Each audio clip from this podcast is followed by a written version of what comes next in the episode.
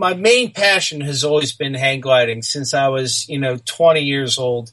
I love it. I, I love giving everybody the uh, the opportunity to learn how to live their dreams. And like I said before, teaching somebody to live their dreams and having them thank you is the greatest ever.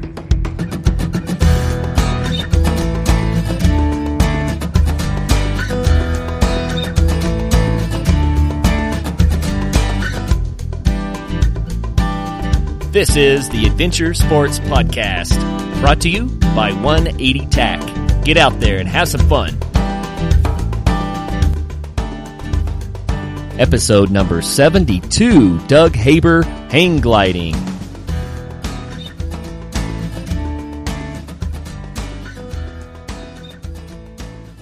Hello and welcome to the Adventure Sports Podcast. This is your host, Kurt Linville.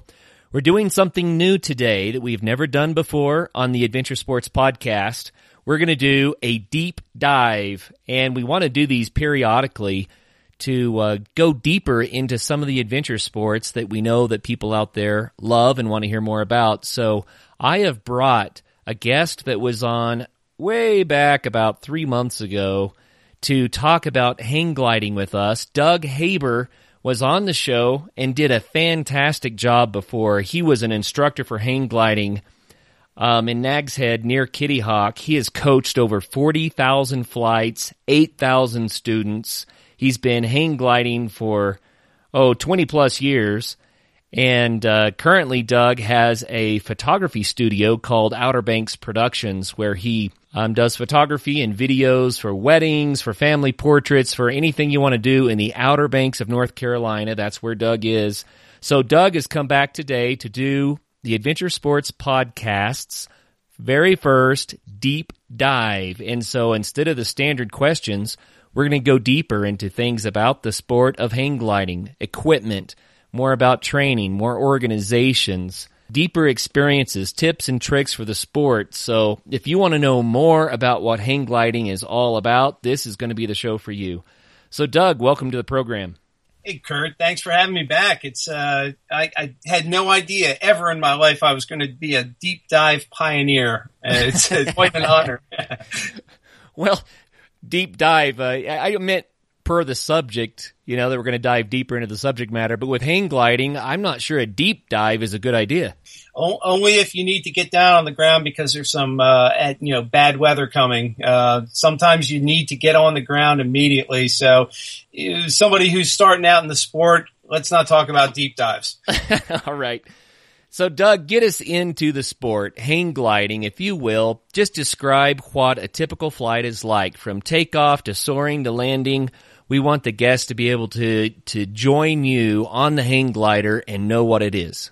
All right, Kurt. Well, when I first got into this, um, it, it, was just a fantasy. It was um, looking back in my in my life, looking at my dreams about flying. So many people have dreams of flying. It's one of the oldest dreams in history, and thinking about being able to go from walking to flying is such an amazing concept. Everybody sees it a little differently in their dreams, but you know, in reality, when they finally get a chance to do it, floating into the air and and feeling no resistance, um, that is exactly what everyone feels in their dreams, and it's it's amazing. I I call it a real magic trick. It's like flying on a magic carpet. It's like uh, being on ice skates on the smoothest possible ice, on a skateboard with the smoothest possible wheels, on the smoothest possible blacktop. It is amazing. Um, sure, when you get into the sport, it can be, you know, there can be more turbulent air and bumps and things like that. But in its purest form, it's all about smooth. It's all about floating. It's about freedom, lack of friction. It, it's amazing. You know, in your first interview, you pointed out to us that it was actually a very peaceful experience to be up there flying. And I think a lot of people think of hang gliding as kind of uh, an adrenaline sport, right? But you were saying, well, actually, that you get just the opposite out of it. You just get that persful, that perfect, peaceful experience. That's true. It honestly, it's both. and it's both, and it depends on where you want to take it. I've been around the sport of hang gliding since 1993. I've seen a lot of people who wanted to get into it, get into the extreme side of things, do loops and aerobatics and speed gliding and go as fast as they can. And on the other side, I've seen people who just want to get up uh, in the air, fly for a half hour or so in smooth morning air or evening air, never feel a bump, land on some wheels and, and just get up and pack it up and try it again next weekend. And so it, it's everything that you want to be, you know, either way. It can be smooth, it can be bumpy, and as you get educated, learn about the weather, the sites, the conditions, uh, it could be a mix of all of that. So I'm I'm 20 years into the sport. I, I like a little bit of both. Sometimes I like it a little rowdy and exciting and climbing up at thousands of feet per minute, and sometimes I like just going up to 2,000 feet and floating down as smooth as possible. You know, I've never been hang gliding, but I keep imagining what it would be like to be holding the hang glider to get some forward speed running on a hill or something and then to kind of push the bar forward and put my weight onto it and feel it lift me off the ground, to feel my feet leaving the ground, to gaining that first bit of altitude and realizing I'm actually flying. I mean, is it like that? It is.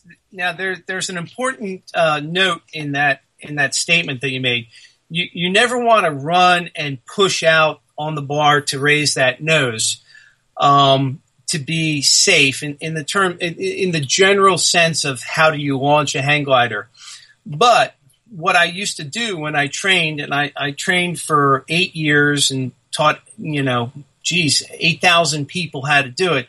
We would take people who really wanted to get into the sport, and we would have them run on a flat ground, no hill whatsoever, run and and push the nose up which, you know, you wouldn't want to do that off a mountain, but they would run and push the nose up and feel themselves lift off the ground and you'd see their feet dangling. It was always kind of humorous. And then they would come back down and maybe they get, you know, three to five feet off the ground. But the look on their face was always amazing. They were stunned. It, it blew their mind. Even, I mean, I, I taught people who were, uh, airline pilots, jet fighter pilots in the military, some people who were bungee jumpers. People have done some pretty cool stuff, and uh, they still thought that that was really the coolest thing they had ever done. So, time and time again, I, I ran into that. So, yeah, it's it's incredible to just run, raise that bar out there, and lift up a couple feet and come back down, and wow, it's really neat. Well, Doug, um, first question on our deep dive is about tips and tricks for the sport. How to improve once you already know how to fly. And I know you have a ton of stuff here to talk about. Um, but for uh, people that have never flown before, this will give you a, a better feel for the tricks of the sport, the gear, and all that sort of thing for people who already fly, you might learn some things that will really improve your game. So, tips and tricks for the sport. Whenever you're talking about, you know, tips and tricks for a sport like hang gliding, you know, safety has to be paramount. Um, the most important topic to talk about when, when people are looking to improve the sport uh, for them personally is some of that safety stuff, such as always be prepared never to fly uh, on a given day. So, for example, if you get to a site, maybe you've driven three or four hours to the site, and you you know got to carry the glider up the mountain, and maybe it takes you an hour. You get there, and the wind starts to pick up. One of the most important things you want to do is make sure that if that wind speed is more than you can handle, or if you think it's going, going to be more than you can handle, you always got to be prepared to say, I'm not going to fly, not today, and pack everything up and put your glider away and carry it back down and drive back home. And I've done it many times. So, Doug, you know, you're talking about deciding not to fly, be prepared not to fly. We interview a lot of climbers And one of the things that seems to be a common theme is they all say, don't get summit fever. It's okay to climb nine tenths of a mountain and turn around. And matter of fact, Jeff Golden was on the show. He's with the Colorado Mountain Club, and he says, you know, when I hear people that say that they've never been turned around on a 14er, then I know that I'm talking to someone who really isn't a very good climber. And then I've talked to some of the climbers that have summited the seven summits. You know, they've done Denali in the wintertime, that sort of thing. And, and they say, oh, no, no, no, no. I turn around all the time. And that's why I'm here to talk about how much fun climbing is. And, uh, so I get that, you know, be prepared not to fly. And uh, then you say the longer you fly, the more likely you might be to have an accident of some sort. And I was, it reminded me of a skydiver that we interviewed who has thousands of jumps, and his statement was, I am always telling other people to check my gear. And he says, I have a reputation for that. That it, almost like people make fun of him because he's been diving for so long, but he always has someone else check every piece of his gear before he jumps out of a plane. So that's brilliant. Yeah, it sounds to me like you're headed down that same path with hang gliding. With, without a doubt. Um, sure, experience is amazing. If you were talking about a chef uh, and they were cooking, you know, if they've been cooking for 30 years, uh, there's a great chance that their their food is going to be the best. Um, with a sport like hang gliding, the more you do it, the more you're opening yourself up for an opportunity to have an accident. Um, the sport is generally done extremely safely. The equipment is amazing. The training has improved tremendously. There's so many things that have improved, but each new person that comes in a sport, yes, they get to yield some of the benefits of of all those improvements, but they're still a new individual in the sport and they start off they're extremely safe and careful because they don't want to get hurt. Then they figure things out and they start flying well.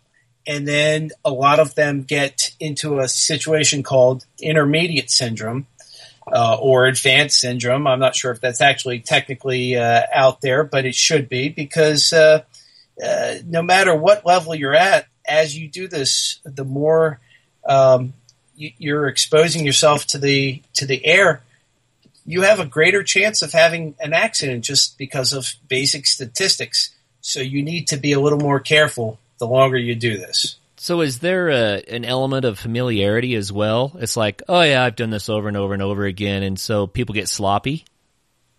Without a doubt, it's huge, and I've observed it.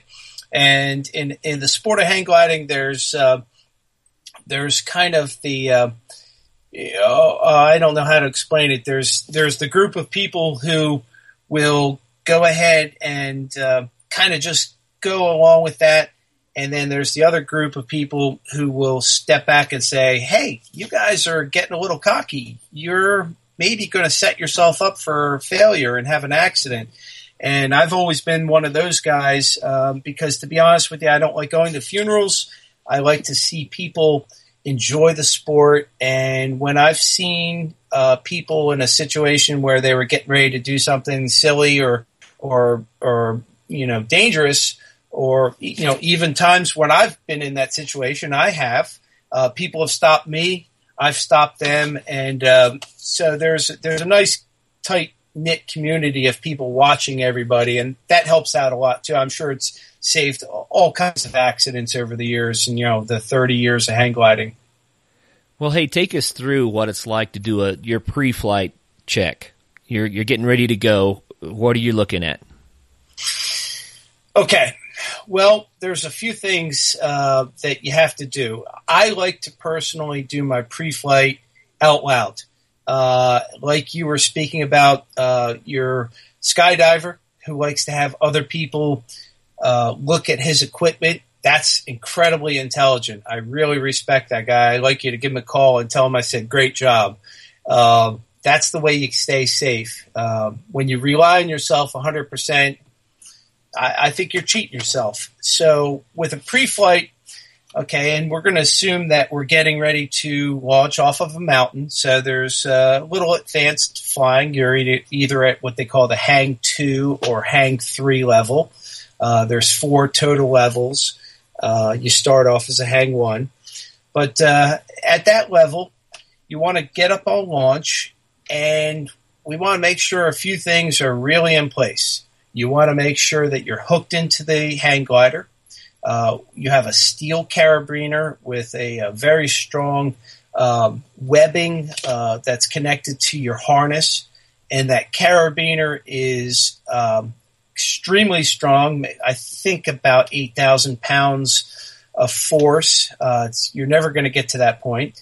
And it has a locking device. It has a gate, just like in climbing. You can spin the gate and tighten it and lock yourself in. I can't tell you how many times I've seen people fly off of a mountain with their gate opened uh, or unlocked. I've seen videos of people where they were at literally the gate was open and they were literally hanging halfway from the you know the gate was halfway on the strap.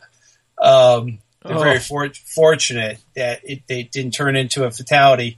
Uh, amazing. I actually saw a training video once that had that in that.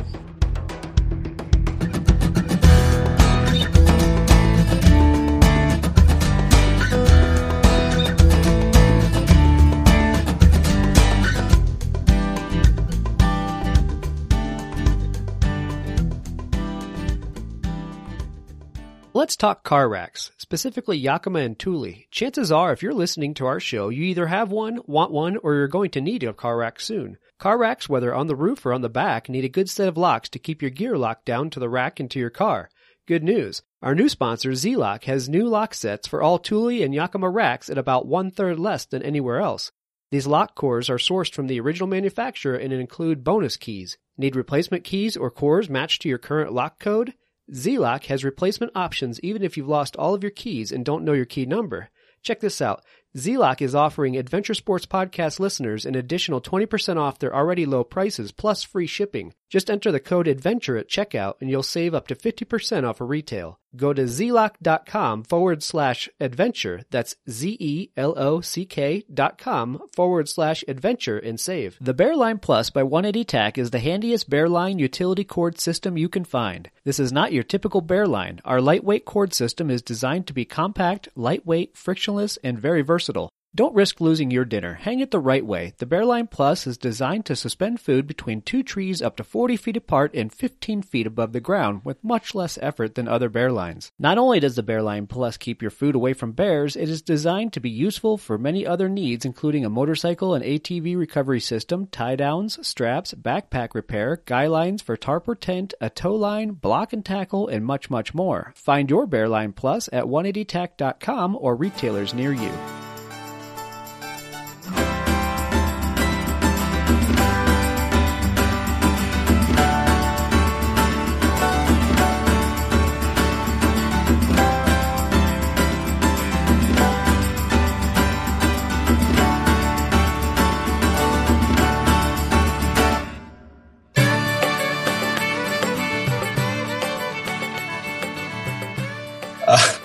So you want to make sure that you're locked in. So I call out. I say I'm in my um, harness. I'm in my carabiner.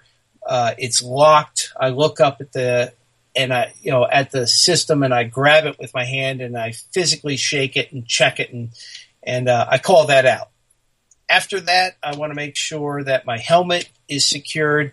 Uh, I prefer uh, a full face helmet. I like flying in an open face helmet where it's just like a shell on your head. It's a lot more fun that way.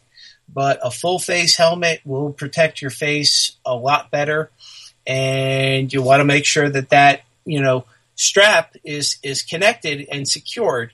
Uh, yes, they can come off, and if they do come off, it's because the force was strong enough that it might hurt your neck. So that's actually a built-in safety design. Um, so you want to make sure that's connected. And then what a lot of people don't know, Kurt, is hang gliding pilots uh, of modern day fly with parachutes. We keep a parachute mounted to our chest in a special pocket with a Velcro enclosure. Uh, that parachute has pins to lock everything in securely because you don't want it to open up while you're flying because that could actually cause an accident. And those pins need to be in there. And there's a handle that you would grab and pull that parachute if you had a catastrophic event with your hang glider.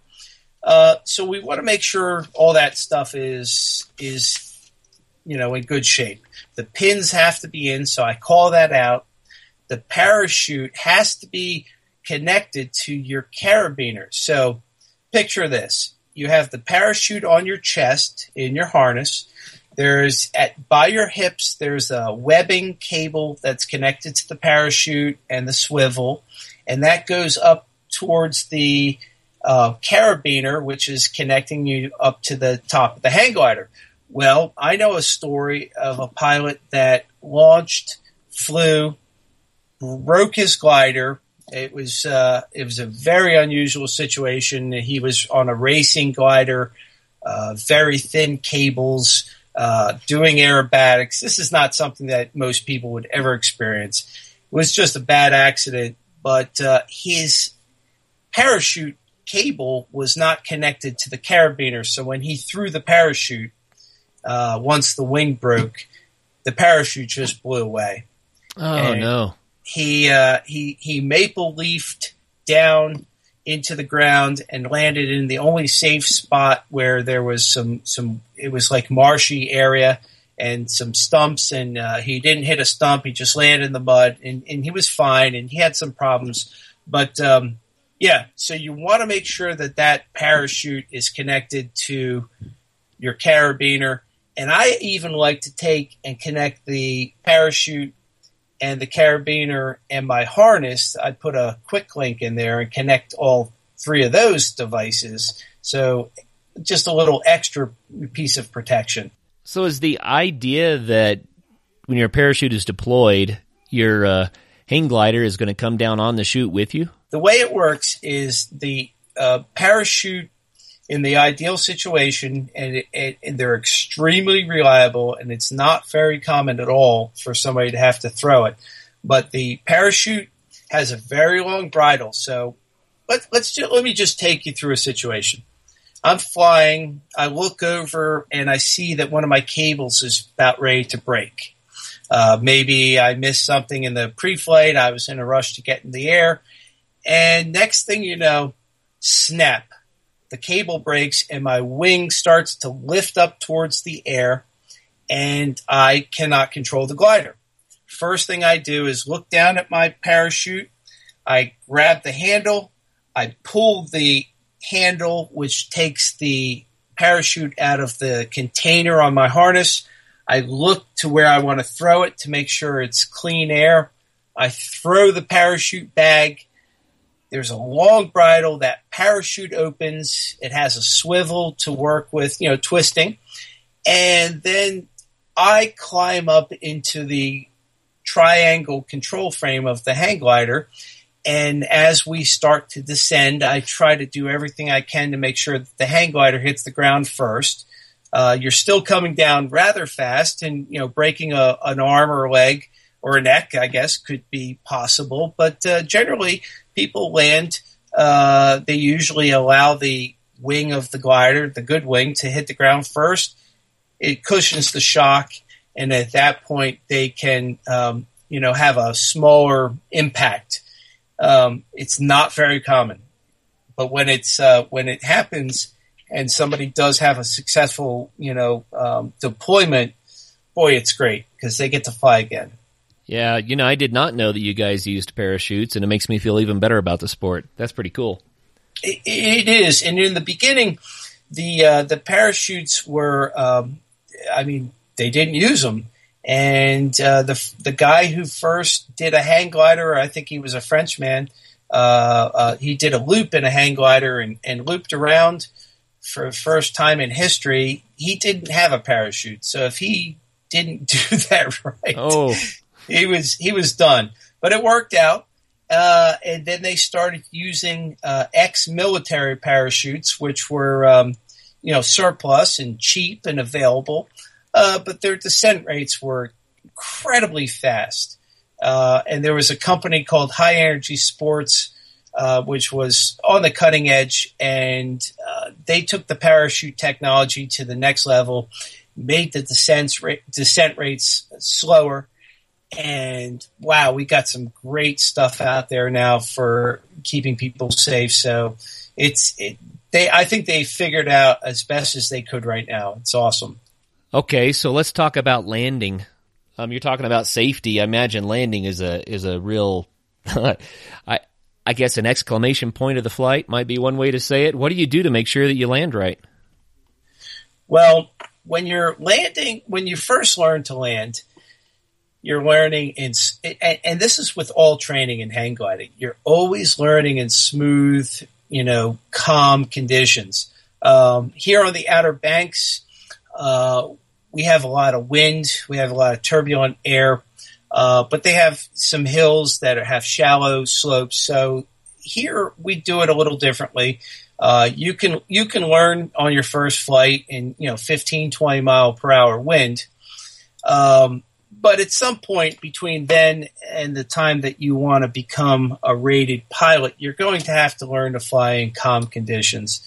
Um, typically throughout the country uh, in the non-coastal sites you will be able to uh, go to a, a, a small slope. Uh, you'll be there first thing in the morning before there's any heating and thermal activity or uh, bubbles of air lifting up, turbulence, and the wind will be blowing two or three miles an hour. So you're going to have to run, you know, a pretty good speed, and you're going to want to be able to get in that air uh, with the speed that you've generated from your legs. Once you've gotten into the air, you have to think about landing the biggest mistake I found, you know, from 40,000 flights was that people like to fly slow because it keeps them higher in the air. When you do that, it means that you're going to be higher when it's time to land. And you say, well, when is it time to land? And basically, it's when the glider runs out of enough energy or moment, forward momentum and at some point, we've all seen the the the coyote and the roadrunner. At some point, the energy runs out, and you drop. And the coyote and, drops.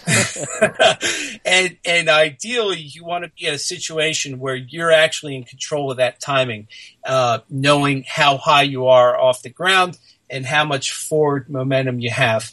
And what we do to land is we push the control frame forward which raises the nose of the glider and brings us into a what they call a flare. And we kind of parachute down with a little friction. And you want to do that a couple feet off the ground. Well, when you're coming in uh, for a landing in the mountains, uh, you're going to start off, you know, say a thousand feet. There's some patterns that you want to do uh, to get into the right position. You have to take in the wind speed, the wind direction, there's a lot going on there. I can't actually describe all that.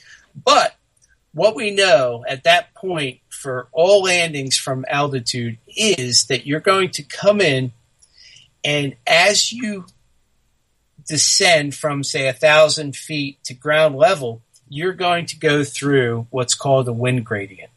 And the wind gradient is a difference in wind speeds at different levels. Hmm. We're always assuming, yes, it, it, it's amazing. We're always assuming at the higher level, the wind's going to be a little faster. And at the ground level, it's going to be a little slower because of friction uh, of the wind moving on the ground.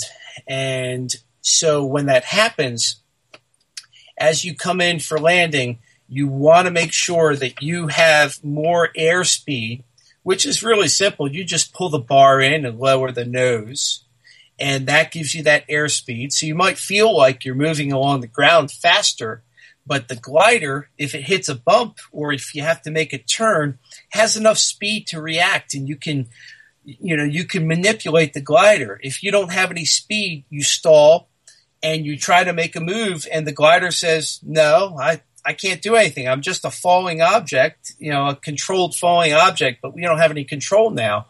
And then you drop. So you need that speed. You got to come in fast. And at 20 years of flying, coming in as fast as I possibly can has never been a problem. I guess there could be an exception to that. Maybe you could tone it down a little, but I like coming in fast or what I like to call hot. It seems a little bit counterintuitive because if you're going fast, the ground's rushing by. I mean, everyone wants to think, oh, I got to slow down. This is really going to hurt. But what you're saying is you're going to slow down at the very, very end when you're right above the ground. That that's right. And I have seen people who have come in, you know, on a very high performance glider as I mean 50, 60 miles an hour. Now these are guys and they're messing around, but come in at 50, 60 miles an hour, inches off the ground and they the gliders were so advanced and they were actually able to raise the nose, go up into the air, make a huge 180 degree turn, turn around, come back and land. Uh, so think about that. Uh, it's not the smartest thing in the world to do, but think about it. They were inches off the ground and they had the speed and they were literally able to do just about anything to control that glider the way they wanted. So speed is king. Gotcha. Interesting. Well, any other tips or tricks for us about flying the glider? The most important thing is to relax and look ahead. And it's such a cliche. When I started at Kitty Hawk Kites in 1994 as an instructor, they had these great shirts. It said in big, bold block lettering, relax, look ahead it was very important for us to get that out to our students. Students, excuse me. Um, you wanted to have everybody to relax and look straight ahead. Now, the idea of relaxing means that your arms are down, your hands are loose, your shoulder, your neck is loose, and when it says look ahead, that means that you are actually physically using your eyes to look at the place that you want to go. So it's actually a simple statement, relax, look ahead, but it actually means a lot of stuff.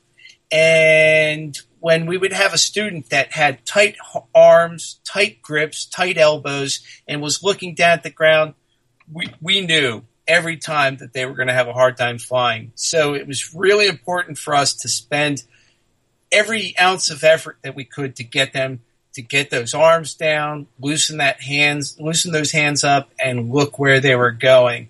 Um, in competitions, we have a competition called the Hang Gliding Spectacular, and we go around cones and there's turns, and it's really complex. Uh, if you want to land in the center of that uh, landing zone, uh, to get the most points. You literally, when you're making your turns, you need to turn your head and look at that center landing zone, and that's the secret of how you want to land there. So it's it's an incredibly simple idea, but it means the world.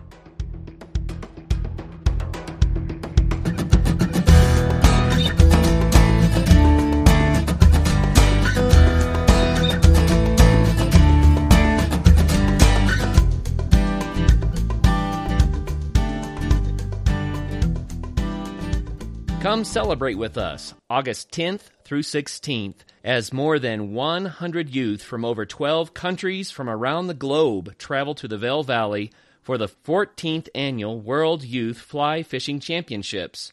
We are proud to host this Olympic style event and to showcase the Colorado free flowing rivers and scenic beauty for all the global competitors. You can help by volunteering to be a part of the event. For more information, go to www.wyffc2015.com or just search for World Youth Fly Fishing Championship 2015. We hope to see you there. This episode of the Adventure Sports Podcast is brought to you by 180tac.com. 180 Tac manufactures premier backpacking and emergency products. Whether you need a backpacking stove for your week long trek on the trail or an emergency stove for your bug out bag, we have the tools you need. Visit www.180tac.com.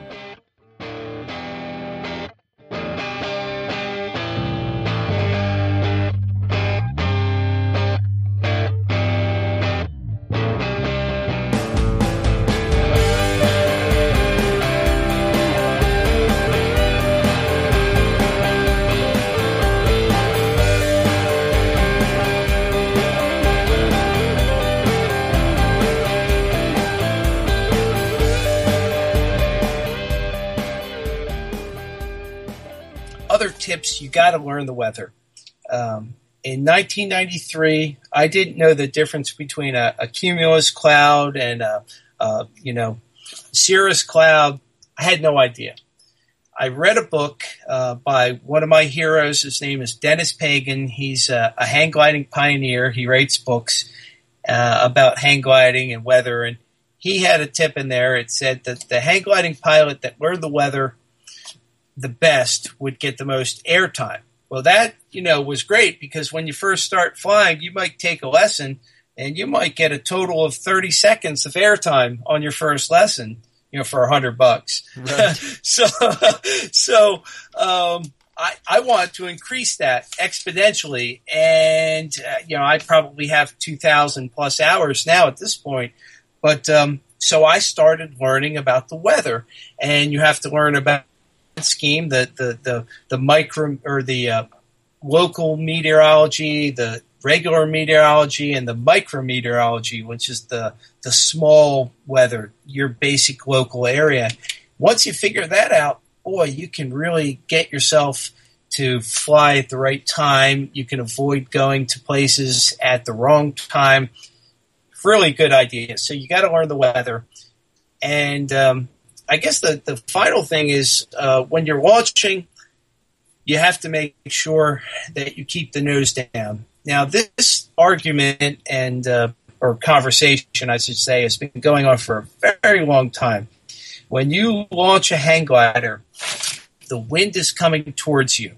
You want to launch the hang glider into the wind and create enough airflow over that wing so the wing creates some lift and you, you know, climb up into the air. Well, most pilots that I've seen in 20 years do not keep the nose at the lower angle. They keep them a little higher. I think it's because of laziness or simply because they just can't tell. My theory is run and run and run and keep the bar in and keep that nose down until the last minute and then slowly let the nose rise up letting that bar out until the glider lifts you off the ground, not till you push out and make it lift lift you off the ground, and you're going to have a safe launch. And uh, it's a very complicated topic. There, there's a lot there. If you launch off a cliff, you have different angles of attack.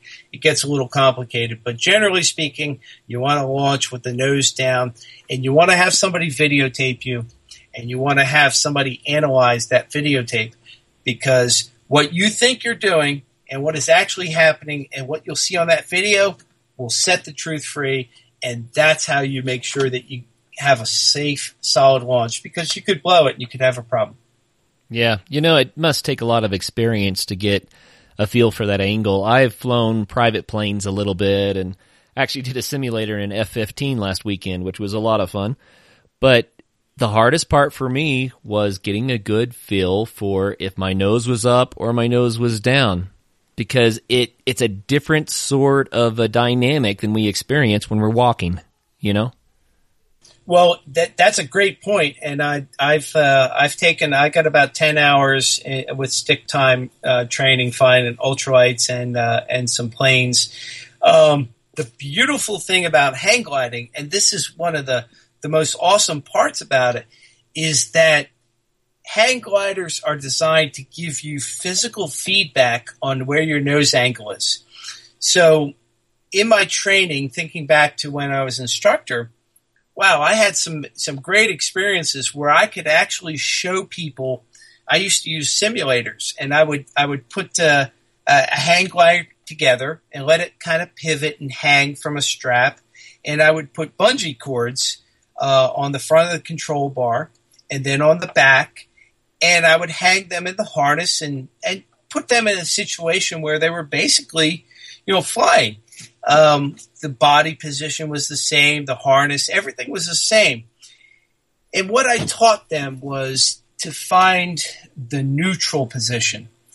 And it's not as prominent on an airplane, but but there's a neutral position on your stick. Um, but basically, what that is is when you have your hands on the bar that you steer with, you can let go, and that bar, if the glider's set up properly, will just stay in the perfect position that the glider has been balanced to. Now, obviously, that position can be wrong. Uh, if your hang point is is different, there's a lot of factors there. But in the ideal situation, you let go of the bar, it stays there. If you pull that bar in one inch and hold it, you're going to feel some pressure. Okay, and that's called bar pressure. That is your key to understanding how to keep that nose down. If you don't feel any bar pressure, your nose is too high.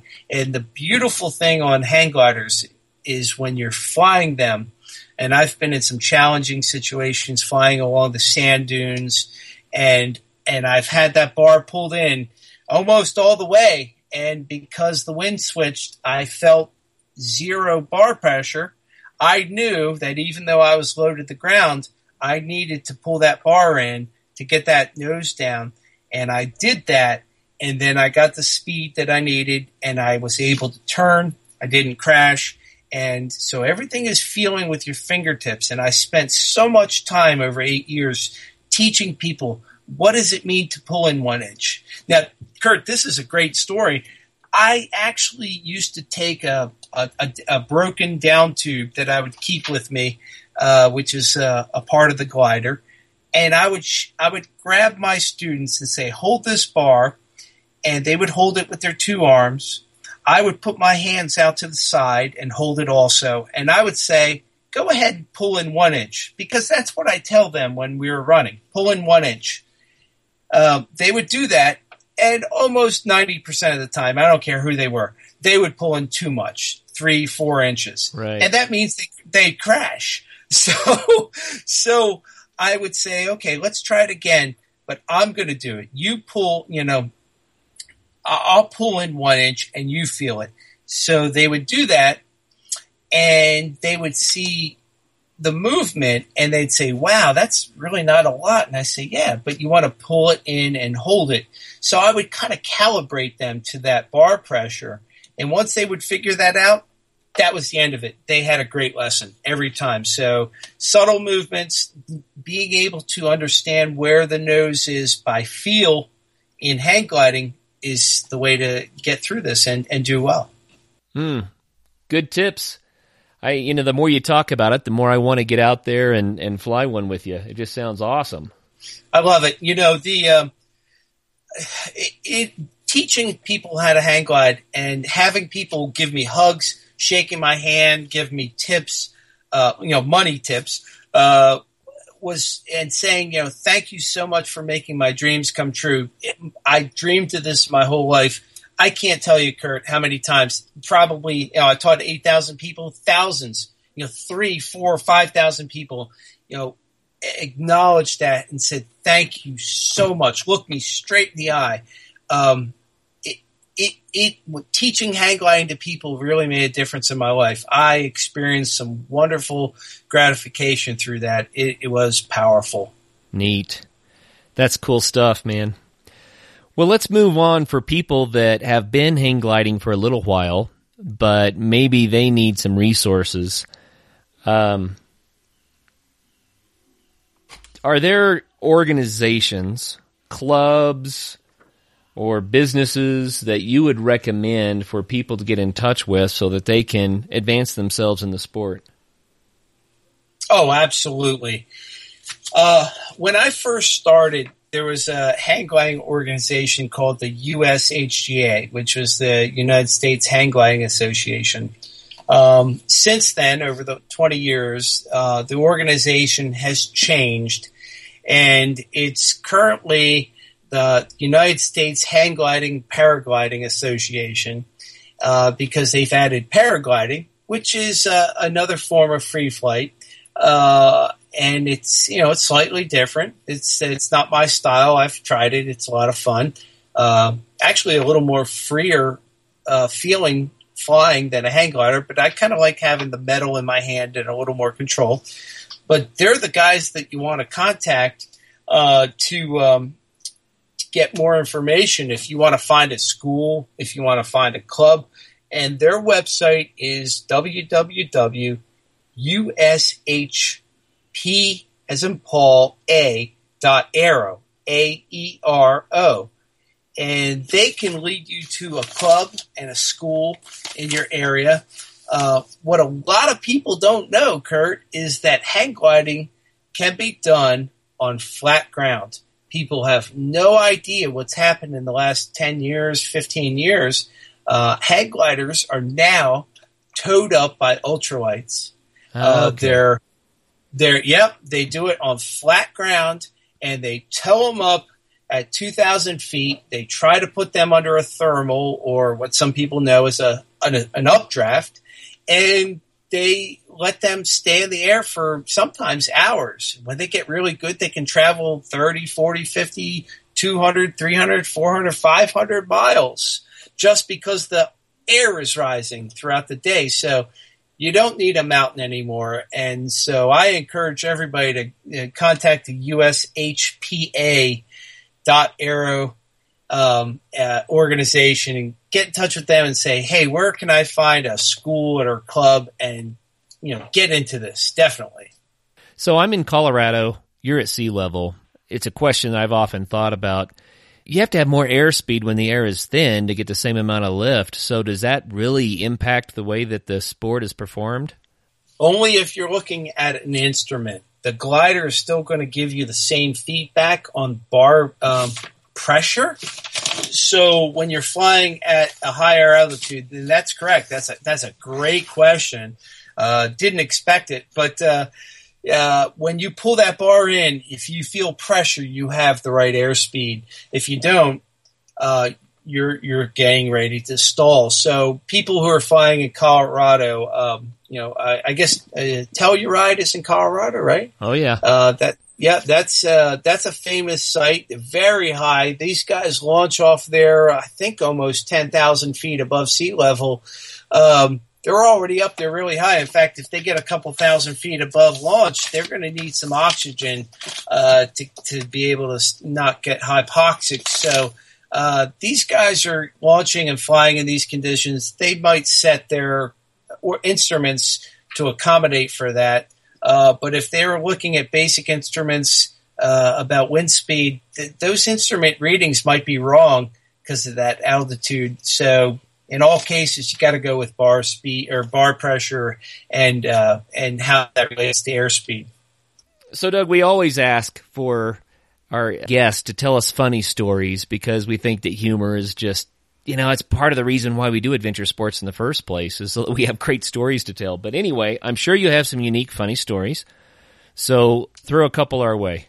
Oh, Kurt, man, uh, 20 years of doing this, it, you know, there's so much content. I, you know, thinking back, um, boy, I got a couple funny ones. I'll, gi- I'll, I'll give you one or two.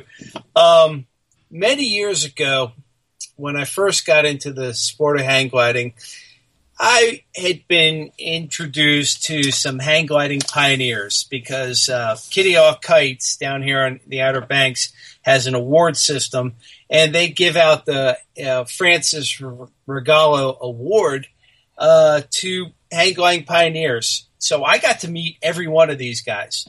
And I'm talking about guys who invented certain kind of hang gliders, who invented hang gliding gear, some really cool guys. So these are the bed sheet and duct tape guys.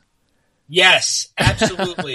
Now, I have a friend called his name is Terry Sweeney, and uh, he this guy was flying uh, bamboo and uh, plastic sheeting and duct tape gliders. Uh, he made a glider called the BFG, which is one of the world's biggest hang gliders. Uh, if you think about it, the BFG, I'll just let you use your imagination. It could go either way, but the, it's the BFG and G is glider and B is big. So it's a, it's a, it's an amazing thing. But, um, these guys inspired me. So I always wanted to do something really kind of nutty and crazy with hang gliding, but you know, not get hurt. So one day I took out uh, a large, a really large. I have no idea what size it was, but it was huge. You could cover a trailer with it, uh, mobile home with it. It was a big green tarp, and I took it on onto the sand dunes. I hit some spikes into the ground and and nailed it into the ground. And the wind was blowing. Oh wow, uh, 20, 25 miles per hour. and I I launched my hang glider, and I had a bunch of students lift up that tarp and maybe a couple instructors and lift up that tarp and, and create an updraft so I could maybe soar that uh, you know tarp for you know a few seconds and uh, somebody snapped a picture and sent it to hang gliding magazine and uh, it made it in there and I, I think I'm not positive but I think I'm the first person to actually soar meaning floating above without any additional energy not going down maintaining a certain level because of the air blowing against an object and being in the right position. I think I'm the first person to do that, but it was it was just hysterical. So tarp soaring, you're using the tarp to create a wind tunnel to fly in. Right. Anyone who's ever gone to the beach has seen the seagulls flying along the beach and soaring or right. just, you know, without their wings flapping and they're not going down they're obviously getting a free ride. They they do it in front of a dune, they do it in front of a hotel, and they're they're exploiting the air pushing up. We can't see this air going up unless it's a foggy day and you're, you know, a little geeky like me and you would actually walk to the side of the building and look and watch it go up at night. But it's, uh, it's an amazing thing. And that, but either way, that air is going up and birds can soar it and hang gliders can do it. We we soar dunes, we soar buildings, and I soar tarps. Um, and I did it. I did it again a, a couple of years later. We we put a little more structure into the tarp. We put a bar in there. Had a couple stronger people. It was a little more organized. Uh, we got a, a, somebody to tow us up with a rope, and and uh, I got placed right in the perfect position. I think I got, you know, 30, 40, 50 seconds out of it.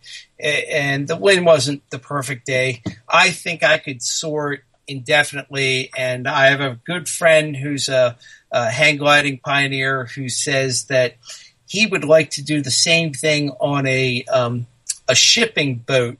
And, and on the front of the boat, he would have a, an angle built into the boat and as the boat went across the ocean, no matter what the wind was doing, he would be able to stay soaring over a certain spot indefinitely until he crossed the ocean to England.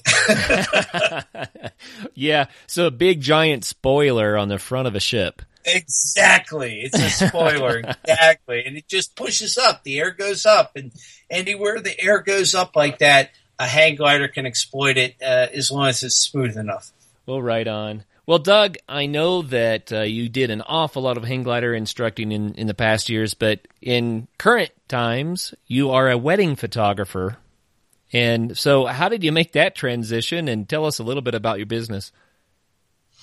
Oh, Kurt, you know, my main passion has always been hang gliding since I was, you know, 20 years old. I love it. I, I love giving everybody the uh, the opportunity to learn how to live their dreams. And like I said before, teaching somebody to live their dreams and having them thank you is the greatest ever. So as you get older and you know, you can't do that forever because you don't make a lot of money teaching hang gliding. You got to move on. So I wanted to do something uh, with just as much passion. Um, when I was very young, I was exposed to photography my sister, who I love so much, she had a dark room and uh, she was into photography. It was black and white film photography. Had the dark room. She had actually learned from my father, who was you know, you know, an amateur and and really into it. Um, she introduced me to that. Then she went to college. Well, when she went to college, I got to use the dark room and I got to learn photography, and she taught me everything she knew. Well, over time, it turns out that um, it, it, got very expensive to maintain that, and I wanted to still be involved in the visual arts because I'm an artist, and uh, I decided I was going to get into video. Uh, videotapes were cheaper. Uh, I could rewind and watch them immediately, and that's how I got into video and I kept photography on the back shelf. Well, over the years, um, I started my hang glide, or excuse me, not my hang gliding company, but I started my company, Outer Banks Productions, as a videography company, and I filmed weddings because I was an expert at that. Um, I saw the market was changing. I saw that there was a, more of a call for photography, so I got back into photography, learned digital photography. I taught my wife how to shoot digital photography and, and she's my star player now. I mean, she's teaching me things, you know, after 11 years. And, um, so we got back into it and it's been wonderful. We've had so much, uh, you know, just incredible energy over the years having customers say thank you for catching, you know, catching this moment or that moment. Um, it's almost been kind of like the hang gliding experience where people are thanking us for our hard work. And I think anybody who has a job and they have an opportunity to get thanked for their hard work, it's really rewarding. So that that's how we got into it, and it was uh, it was a natural progression. I did go to your website and look at some of the examples of your photography, and I have to say it's just gorgeous. I never really knew that you could just take a, a family and make them look just so alive and capture their joy and, and you can see the love in their eyes. It's, it's amazing to me. Um, I've seen a lot of wedding photography over the years, obviously, and a lot of it is just flat. I'll just say it. It looks flat. But people need to go to your website because I think you're doing something unique here. Well, Kurt, that's awesome. And if I could just spend a second on that, um, the website is Outer Banks with an S Productions, another S dot com uh, for our wedding photography. We also have a family portrait site, which is great in case some of these adventurous people are coming to the Outer Banks, and that is Outer Banks Family Portraits.com.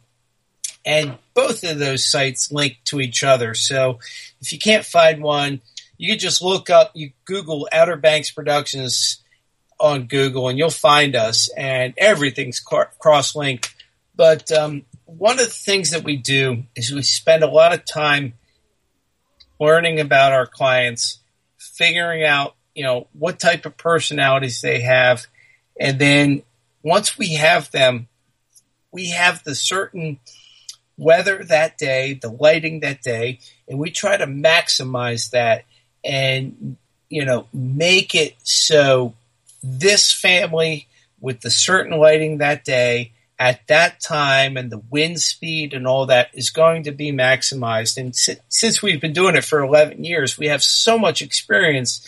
We try to put people in the right spot. Sometimes we'll even ask to move people to different locations because the uh, the weather has changed or um, the lighting is going to be different. Maybe there's too much clouds or not enough clouds, and we're experts in all those categories. A lot of uh, my hang gliding experience and weather experience has helped me. You wouldn't believe how much that's helped. What we've done is basically uh, put people in the best possible situation. Then we take the shots. We take multiple shots to make sure everybody's eyes are opened, and then we spend a lot of time in post production uh, working all of the different the highlights and the contrast and the saturation, the colors and the white balance, and making sure everything's just right. And then we deliver the images to the customer on disk. And at that point, they're in love with the work, uh, just like everybody. But it's a long process. There's a lot. It's more than just pushing a button. Well, I was going to say, you know, you said you're into visual arts, that you're an artist, and I believe it. I have looked at your pictures and it's not flat photography. I mean, you really are doing something to push the industry, to, push the art form. Well, Doug, thank you very much for your time today and thank you for taking us deeper into hang gliding. I learned a ton from this and I'm sure that our guest will as, as well. So it's been a fun ride. We really appreciate it. Hey, Kurt, I really appreciate it. And I just want to end the whole thing with one last thing. Make sure if you want to go hang gliding, to seek out the best instructor possible, uh, interview them, ask them about their history, find out about, you know, ask them about bad things that have happened, find out where they have gone with the sport, and then just make sure that you're always ready to say, today's not a good day to fly. Maybe I'll try another day. And that's it. Hey, good words. And for all of our guests out there, until next time, get out there and have some fun.